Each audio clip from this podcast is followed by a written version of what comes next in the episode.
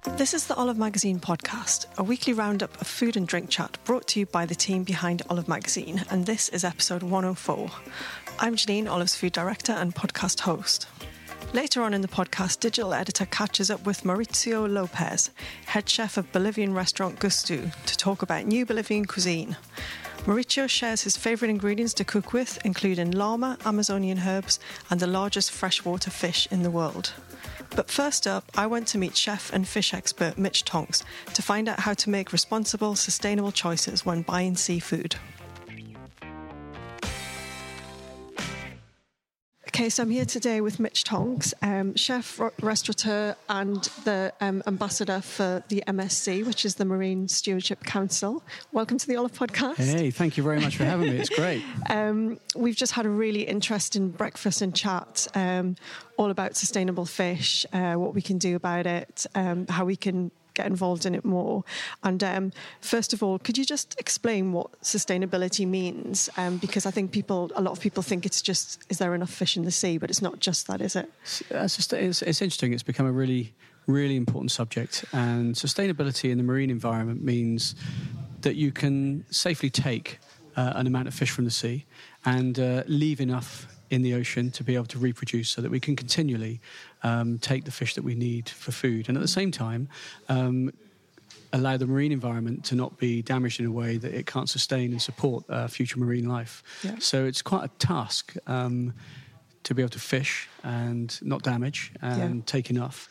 And, uh, and it's a lot of work goes into making sure that can happen. So it involves the methods of fishing as well as just it how involves, much fish you take. Yes, it involves a method of fishing, and you know, un- unfortunately, there are certain methods of fishing that are destructive, yeah. and um, but they're managed and contained, and they uh, you know adds another element to the debate. But without using heavy methods to catch certain species, we wouldn't have those species, and I think that'll be a that's a future debate about how we catch them.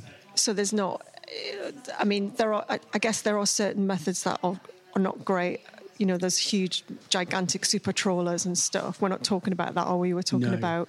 We're talking about heavy impact fishing where, where guys are using nets and beams along the shore. Right. And, uh, you know, they damage the seabed, but they catch the fish that the market needs and that we need for, yeah. um, uh, for foodstuffs. Um, but uh, the MSC looks at those but doesn't certify a fishery based upon fishing method. They, they look at the capture method. Okay. And uh, but really, the MSC is certifying a fishery as sustainable yeah. uh, based upon the scientific data um, that they're able to collect on that fishery about a certain species and to give uh, fishermen conditionality on how they can fish that going forward and audit it. Yeah. Um, to make sure that the fishermen are fishing it in a certain way. And it's a fantastic scheme. Yeah. And uh, it really, you know, when you see the blue label, um, in the supermarkets on our cod and our haddock, the white species that we love, then it's great to be able to buy those with confidence and know that they're coming from a sustainably sustainable fishery. And the idea of the MSC is that it's it's visibility, isn't it? Because you can it, there is a, a, small blue label with a fish and a tick. Yeah. And that tells you that that and it's quite I think it's is a quite a complicated pro- process to become certified a certified fishery. It's massive. I mean, the undertaking on the um, on the fishermen is, is, huge, and it's hugely cost. You know, cost them a lot of money. Yeah. And uh, we've had some amazing success stories because I think one of the things is that I'll give you an example of the hake fishery in Cornwall. Okay. Whereby 10 years ago I used to be on the market in hake, which was um, a fish that we kind of didn't really eat that much. The Spanish ate it. We tried to sell it to the Spanish, but the fish would be landed in pretty poor condition. It wouldn't fetch very much money. Yeah. And there was really no incentive for fishermen to go and catch it because yeah. it was only fetching, you know, 50, 60, 70p a kilo some very enterprising fishermen in Cornwall and Devon um, with their boats uh, realised there was a market, realised it was a was a fabulous fish, and they set about changing their gear to catch it and look after it properly mm. and land it in really good condition. They went one step further to um, get MSC certification, okay. and what that's opened up for them is a market to us chefs whereby we can now buy that fish knowing it's sustainable, yeah. and also it's opened the door to supermarkets. So the price has gone up, yeah, which is great for the fishermen because that's the incentive. And Hake's always been a great fish, hasn't it? It's, it's always been a great fish. It's just that we've never, you know, my grandmother used to talk about hake yeah. as being, you know, this luxurious white fish, which yeah, of course yeah, it is. But and, and, interestingly, I remember walking around Swansea Market and I'd see lots of hake in Wales. The, the, the, Welsh have always loved it. Yeah. And uh, but we've never loved it. But now it's back firmly on our menus. I just remember always getting it in Spain. It was like you'd go to Spain it's and the national they would fish. Have hake. Yeah. the national fish. I mean, you know, the other great, you know, in, in, in northern Spain, the, Yeah. the tongues, the, the neck, you know, Yeah. the, the cheeks, you know. I mean, I, I've even been to restaurants. You, have, you order a grilled hake head. I mean, you know, and that's that's what you have. I mean, they just adore the stuff over They love there. it. So, because you're not obviously, I've said chef or restaurateur, but you're not. That's that's you've got much more of an involvement than that, haven't you, in the world of fish, which is why you're here today as ambassador. Tell, Yeah. tell us about your story. Well, I, you- I, I, I started off life as an accountant, and uh, I grew. I did, I did, and I grew up by the seaside. Yeah. Uh, my grandmother was a great cook, and, and I would go off to the fishmongers with her and buy brown shrimps, and we'd sit at home, we'd peel them, and we'd make brown shrimp sandwiches, and you know we'd pick crabs together, and it was Yeah. really great. So I was fascinated by that whole fish thing. Yeah. And uh, when I was kind of like mid to late twenties, uh, working in London, living in Bath, I just decided to give it all up and open a fishmonger shop. and, and the reason I did it is the, the food revolution hadn't started in Britain. That- Right. You know, there was there wasn't even farmers markets. I remember you opening the a- first farmers market. you were with an early adopter, Green. yeah, I was, and I, you know, there were butchers. There was a great cheese shop in Bath. Yeah. And I thought I want to sell fish, but I. You know, my experience of a fishmonger in the UK was a guy in a white jacket with a pretty smelly shop, and my experience of a Yeah. fishmonger in Europe was this amazing kind of display of fish. So that's what I did. Open Like a this place that celebration was of like, fish, yeah, yeah. a wonderful counter every day, Yeah. and you know, I used to have, you know. Boxes of wild salmon, huge turbot, um, Wow. tuna, halibut, you know, huge big 17, 18 kilo turbot, all these kind of things, which I don't see anymore. You know, No. I've witnessed the the fishing out of of, um, So firsthand uh, you've wild seen it just I've get- seen it yeah, just yeah. get get kind of worse, which is why I've always been passionate about um, using sustainably caught Yeah. seafood. I mean, it's you know it's not a great thing to witness, but it but it is happening. But I think that there is such a movement, you know, within the fishing industry, people like the MSC, to, to reverse all those trends. The MSC cod, which was sorry, the North Sea cod, North which was under threat some years ago. become- Fantastic yeah. success story how that, that fishery has been turned around, now MSC certified, and people can eat, you know, our UK cod again with with with kind and of that's just because they've really worked at getting those fish stocks back up, changing the, Yeah. the methods, working well, with changing the way science. that they work They've been with working with science. science. yeah. I mean, you know, a long time ago, I remember when I first moved to Brixham. So I, Yeah. I kind of had my fishmonger shop, taught myself to cook from Jane, Jane Grigson, Elizabeth David, realised that uh, a simple piece of fish with lemon juice and olive oil was the It's most of the joyous experience. things, You actually didn't need to do much with it. And thought I can be a chef. So I, I, I started cooking and opening restaurants. And, and now I'm too old to cook. I run restaurants. So it's one of, the, one, of the, one, of, one, of, one of those things. You're never too old to cook, are you? That's no, well, I cook at home, but I mean that whole, you know, two or two, you know, fifty. you know, it's It's, uh, shifts, I. I, you know, I, I occasionally do a double with the guys, and Yeah. I see, the, you know, I'm, I'm tired now. You know, I've done it for ten years or more, and. Uh, but I love being in the kitchen. It's really great. But I, you know, I love that whole um, that whole simplicity of it. But it, but it really has shown me that um, we need to look after our fish. And uh, But that, that story we were just t- saying about the North Sea cod, that's a really good case in point because one point that came up was that um, you know that certain species have been demonized and we, we've been told don't don't eat this don't eat this. There's not Hmm. but it, it's not as simple as that is it? You can't it, no particular species is um, unsustainable. It's just Well, I think I think the challenge is is there, there's there's a, there's a lot of there was a, you know five six years ago there was a huge rush Yeah. in the media to communicate this huge problem. Charles Clover, um, great journalist, had made this this film called The End of the Line, which was really yeah. highlighting to people the first time ever that you know There's danger There was there, huge danger yeah. out there. I mean, this is really really bad news, but it's a global problem, not just Yeah. a local problem. And then of course you had people on television saying. Cod is off the menu. Don't eat cod. Yeah. And it was a travesty because I was going up to Norway where there was a million tons of MSC certified cod Wow. at that time in a growing cod stock. We have always been a big importer of cod. We're the biggest importer of cod because in the world. Because we love cod because we love cod and We, chips we love cod. We, we've always eaten cod. We love white fish. We can't get away from that. That's what that's what we do.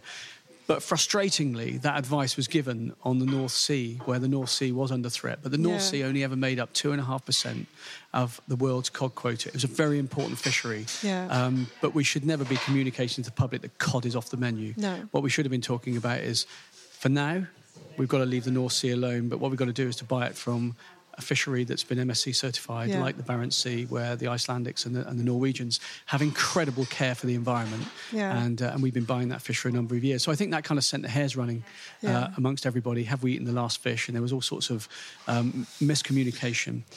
And nowadays we have a lot of um, chefs and food writers talking about alternative sustainable species. Yeah. And sadly, there isn't.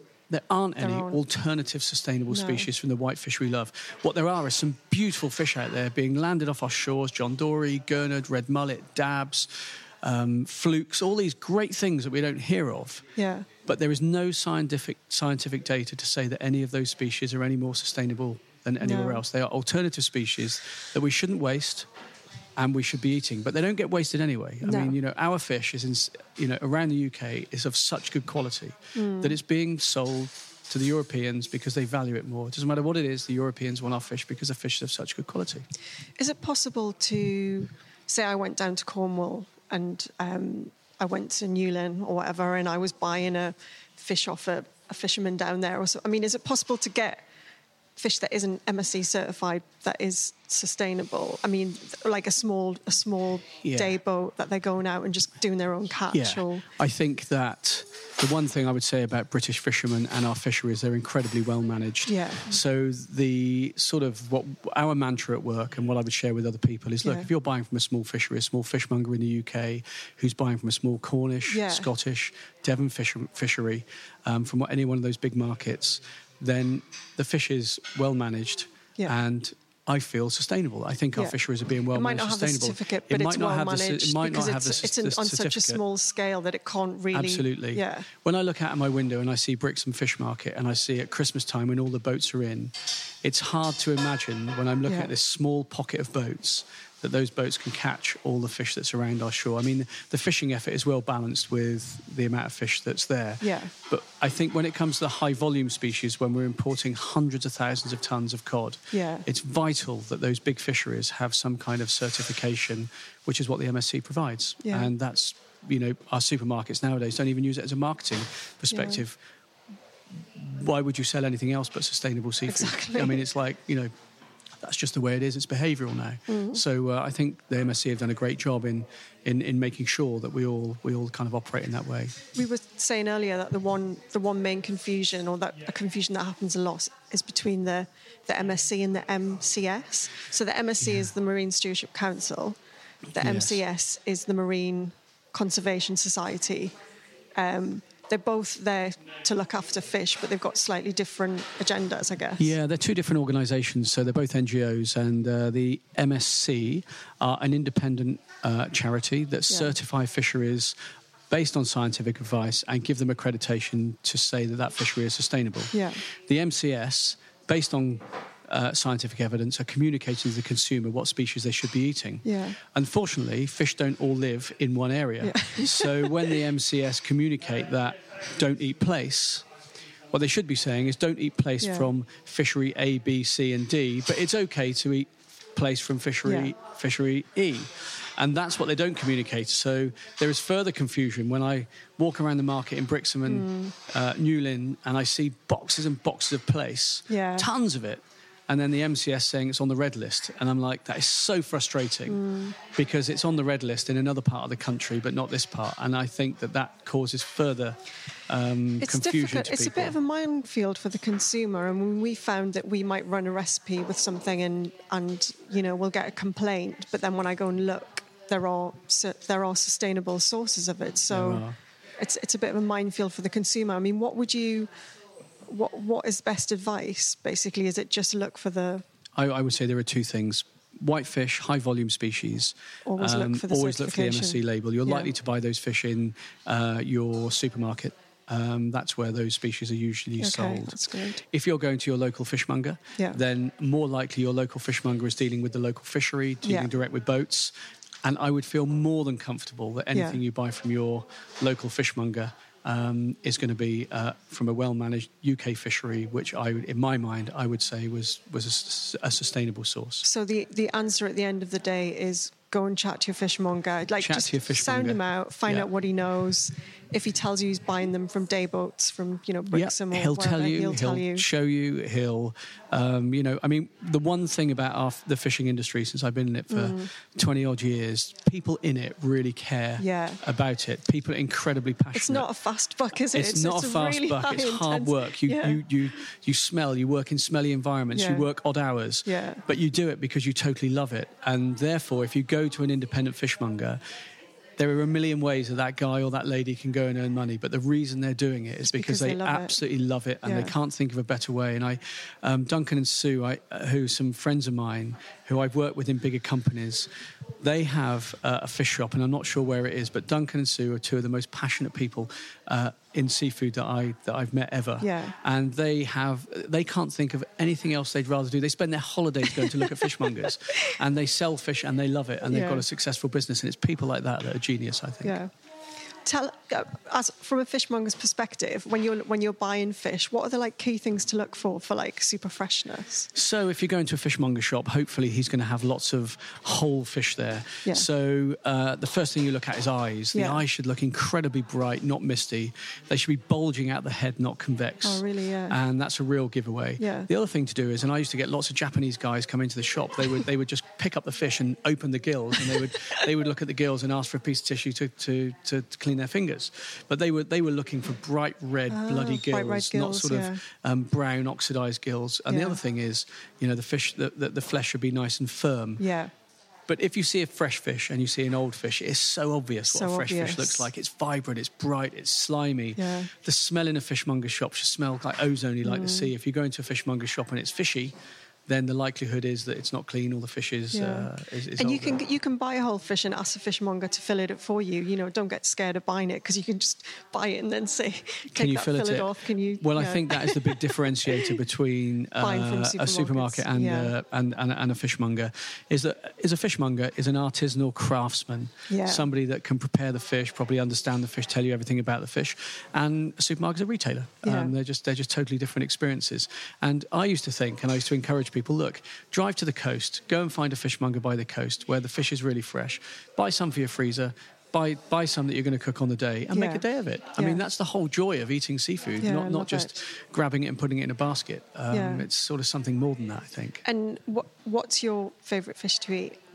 Oh, I'm, I'm, I'm a red mullet fan. And, you know, I, you know, I, I sometimes I switch between John Dory or turbot, Yeah. but I always come back to a red mullet. And, and interesting, I like them only about 100 gra- I like the bigger ones too, but 100 to 125 gram fish. Okay. Um, dusting of flour and fried in oil. Nice. Um, just uh, shallow fried, maybe a little rosemary tucked in the belly. Yeah. And I sit there and eat that at home when the red mullet are in season at the end of the Yeah. summer. And uh, I marvel at it as to what an utter joy that plate of food is every single time I eat it. Amazing. Thank you so much for chatting Pleasure. to us today, Mitch. It's been really interesting. It's a pleasure. Thanks for chatting to me. Thank you.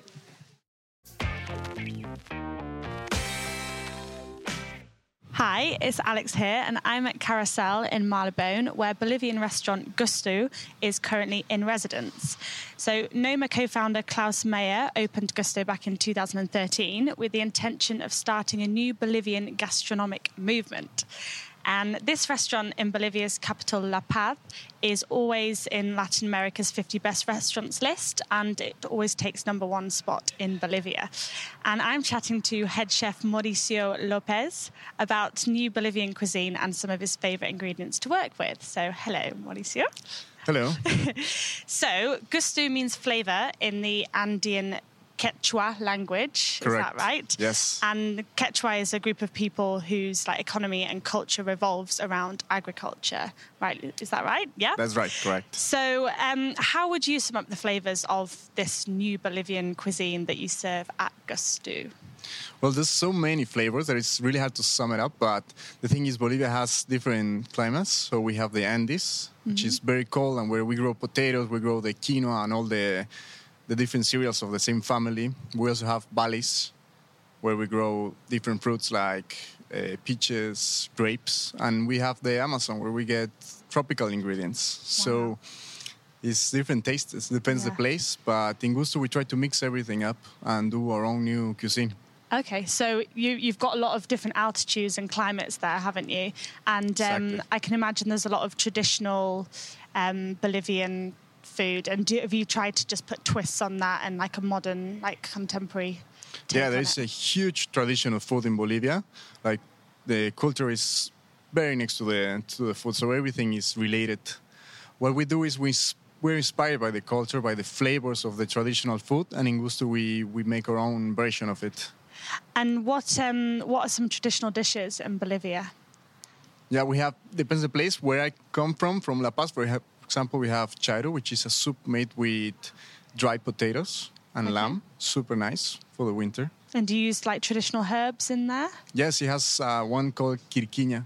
Kirginia. Yeah, Depends. What's that like? It's it's very hard to explain. Okay. It's super new flavor. So go to Bolivia. Yeah, you have to go there and taste is it is it like any other herb? I don't think so. No. It's very special, very strong. Okay.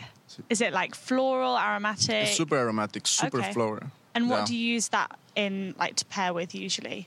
We put it on a Meat? yeah, we put it on a sauce called llajwa, which is the spicy sauce you will always find in every table in, in Bolivia. Okay, that's yehua. Llajwa. yeah. And what other ingredients does Tomato, chile, and huacataya. Sometimes, and sometimes this other herb, quirquiña. Okay. Depends the place. Yeah. Cool. Um, so you said that the climate in Bolivia is obviously very varied. So how does this create the unique produce? Like what kind of um, unique produce do you have? We have plenty of different products. For example, fishes is super different. We don't use any fish from the sea, but we use from high altitude lakes, Ah, okay. and we also use them from the Amazonic River. Oh, wow. So what So- kind of fish have you got there? Like for example, we have one called paiche, which is the biggest um, s- freshwater fish in the world. Oh, really? Huge. Wow. Huge. Yeah. When we How, how many, like, how big are we talking? we're talking about more than 100 kilos. Oh, wow. Yeah, it's very very big. Gosh, okay. And Yeah. how do you serve that traditionally? Traditionally, it's, it's made in stews Okay. there in the in, in the Amazonas, or it's cooked wrapped in in banana leaves. Ooh. And how do nice. you, like, you know, put a contemporary new Bolivian cuisine twist on that? We like to serve them raw, Raw? Raw, Ah, okay. So, like in a ceviche? like ceviche, like uh, like a carpaccio. But we also serve it in the restaurant the classic way, Okay. wrapped in a banana leaf Ah, I see. with chilies and banana inside. A lot of flavor. Just we just give it some small twists to the plate to get more Mm. Okay. flavor. That's basically it. Cool. And so, Yeah. so that's the fish, and then because Bolivia is landlocked, isn't it? Yes. Yeah, I'm glad I got that Yeah, right. um, what about meat? What kind of meats do you um, use? We have different different kinds of meats, but the one that I like a lot is llama. Llama. yeah, llama Okay. is super good. And how do, is that? What does that taste like? What is the? It's very lean, okay. a little bit gainy, but it's super good for tartar, for example. Okay. To cook it just a little bit. Hmm. It's yeah, very simple taste. Nice. Actually, it's not that strange, Okay. so it's super nice and lean. And do you ha- cook with alpaca? We don't use alpaca No? that much in Bolivia. It's more in Peru. Okay. So, but llama and alpaca, they're similar, aren't they? They're super similar. Are they yes. similar in taste as well as like the way they look? Alpaca is more gainy. Okay, cool. So you use more. And then what about fruit and veg? Like I, I imagine you have a lot of Yeah, fruit and tons. veg. Yeah. Any favorites? Fruits. There's one fruit that I love the most. It's called tumbo. Tumbo. In English, the name is terrible. It's called banana passion fruit Oh, wow. it's the same family of the passion fruit, but it's shaped as a banana, a small banana. Ah, so does it look like if you open it, does it look like a passion fruit inside? Exactly. Yeah. Ah, wow. And how does that um, compare to the taste of, say, I was going to say an English passion fruit, but I Yeah. don't think we have English. I mean, Maracuya? other, an, other one, yeah. Yeah, it's it's very like a, a maracuya, a passion fruit. passion a fruit. bit more bitter, Okay, so it's nice for cocktails, to Mm. for salads. nice. We do ice cream with that or sorbet. It's super good. What I like about it is grows everywhere in the city. Oh, okay, really? In La Paz, yeah. So every house has a tumbo tree somewhere. Oh, that's so nice. It's super In your nice, yeah. backyard, just go out and pick it. And you can you eat it just raw like a passion fruit. It's too strong. Oh, some, really? Yeah, some Okay. some like to eat it like that. Okay. But it's super nice to do cocktails yeah. with Singani, for example, or national drink. Singani. Singani. Oh, what's that? Tell me It's more. like a it's like a grappa, but made Okay.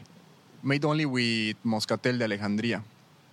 Okay. It's similar to Peruvian pisco. Right, and you make you make a cocktail with that and the the And passion fruit and tumbo. Exactly. yeah, it's super good. Cool.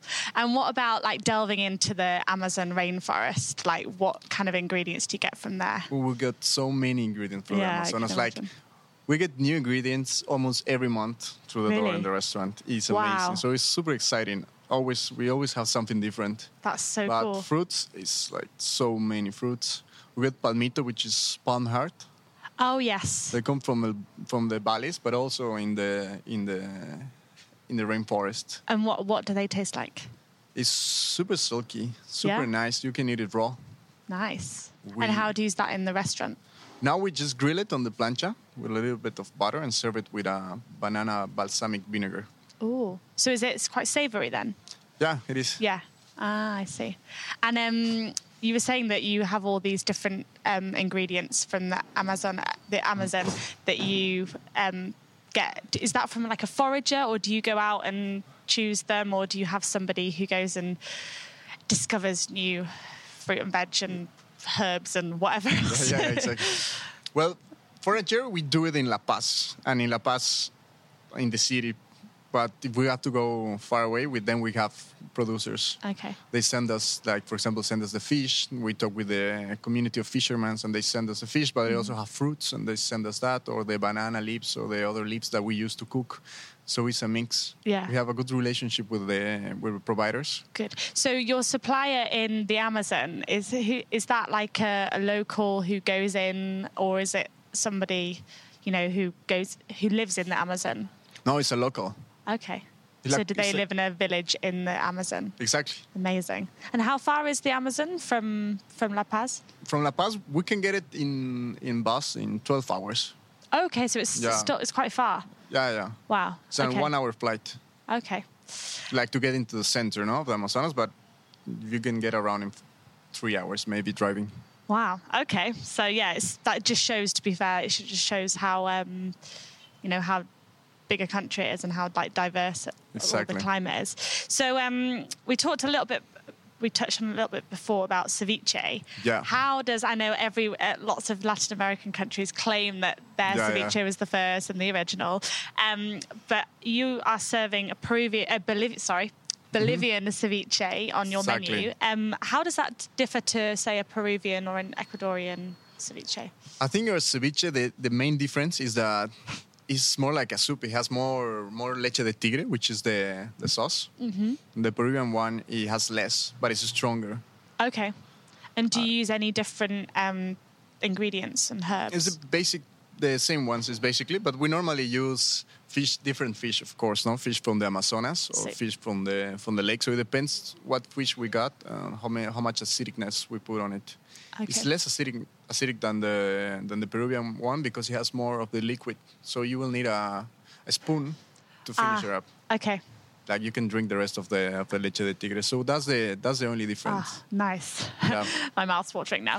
Uh, so, So- what other um, dishes um, do you have um, in the restaurant that sum up the new Bolivian cuisine? Because we talked about traditional dishes, Yes. but what what do you think really encapsulates that new that new style? I think the basic is using Bolivian ingredients just with a, a new way of looking them.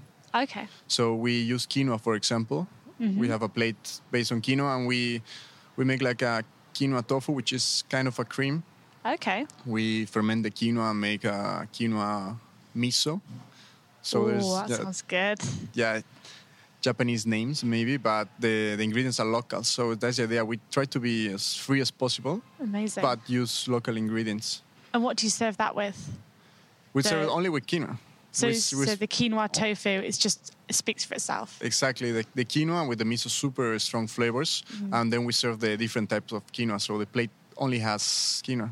So lots of different types of quinoa. Yeah, there is three How- main kinds: Three. the white Okay. one, red, and black. Okay. And um, what about puddings? About puddings, well, we have a great tradition of puddings in, in Bolivia, but the ones we do is also the same idea, using local products. For example, we're trying a, new, a mushroom that we always find in the markets, but we normally use it for soups or for pasta, or it's normally used for savory dishes. Mm-hmm. And we made an ice cream. Mushroom ice cream. Yes. I think I might be tasting that Yes, soon, might I? exactly. I'm gonna do that later. very exciting. And what what do you serve with that? We put a basil oil Okay, nice. and Brazilian nuts, Oh, or we like to call it better Amazonic nuts. Ah, like that. Okay, yeah. That's, I think that would be more correct. more fair. Well, I'm look, looking forward to trying that. Super. I can, I can imagine it's very umami, lots of you know sweet and savoury balance there. Exactly. Um, and so, what about other Bolivian chefs that you look up to, and like what are they doing that's um, noteworthy elsewhere in, in the country? Well, Bolivian food culture is growing very fast. Mm. At least this last years. There's two restaurants that I like that I love a lot. Is one is called Popular. Popular. They serve traditional Bolivian with a twist. And they're Okay. super talented chefs, and they I love that place. They only serve lunch. Only serve lunch. Only lunch, yeah. And they, How come? I don't know. They just they decided to do that, but they they're doing so well. Wow. And they're in a very old house in the center of the city. Okay. Beautiful place. And what about in the country? Are there, is there any is there any other are there any other chefs that are doing things not in the capital? Yeah, there is in, in Santa Cruz. There is a mo- great movement. People doing a lot of things. Okay. Nice restaurant. And is that again this like new Bolivian cuisine movement, or Yes, do exactly. they? Are there any uh, um, other influxes of like, for example, um, Japanese? Because I know like Nikkei is Peruvian Japanese, isn't it, or. Exactly. Japanese? Of course, we have influence. Yeah. Influence from Peru. Influence Okay. for different parts. Uh, Italian.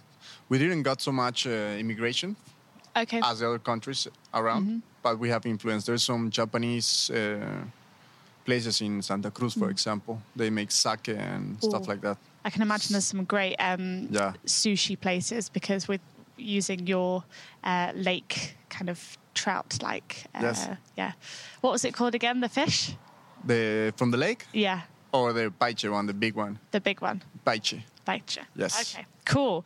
Right, well, so um, I think we're running out of time, but thanks very much for meeting me. Thank you. and see you later. See you later.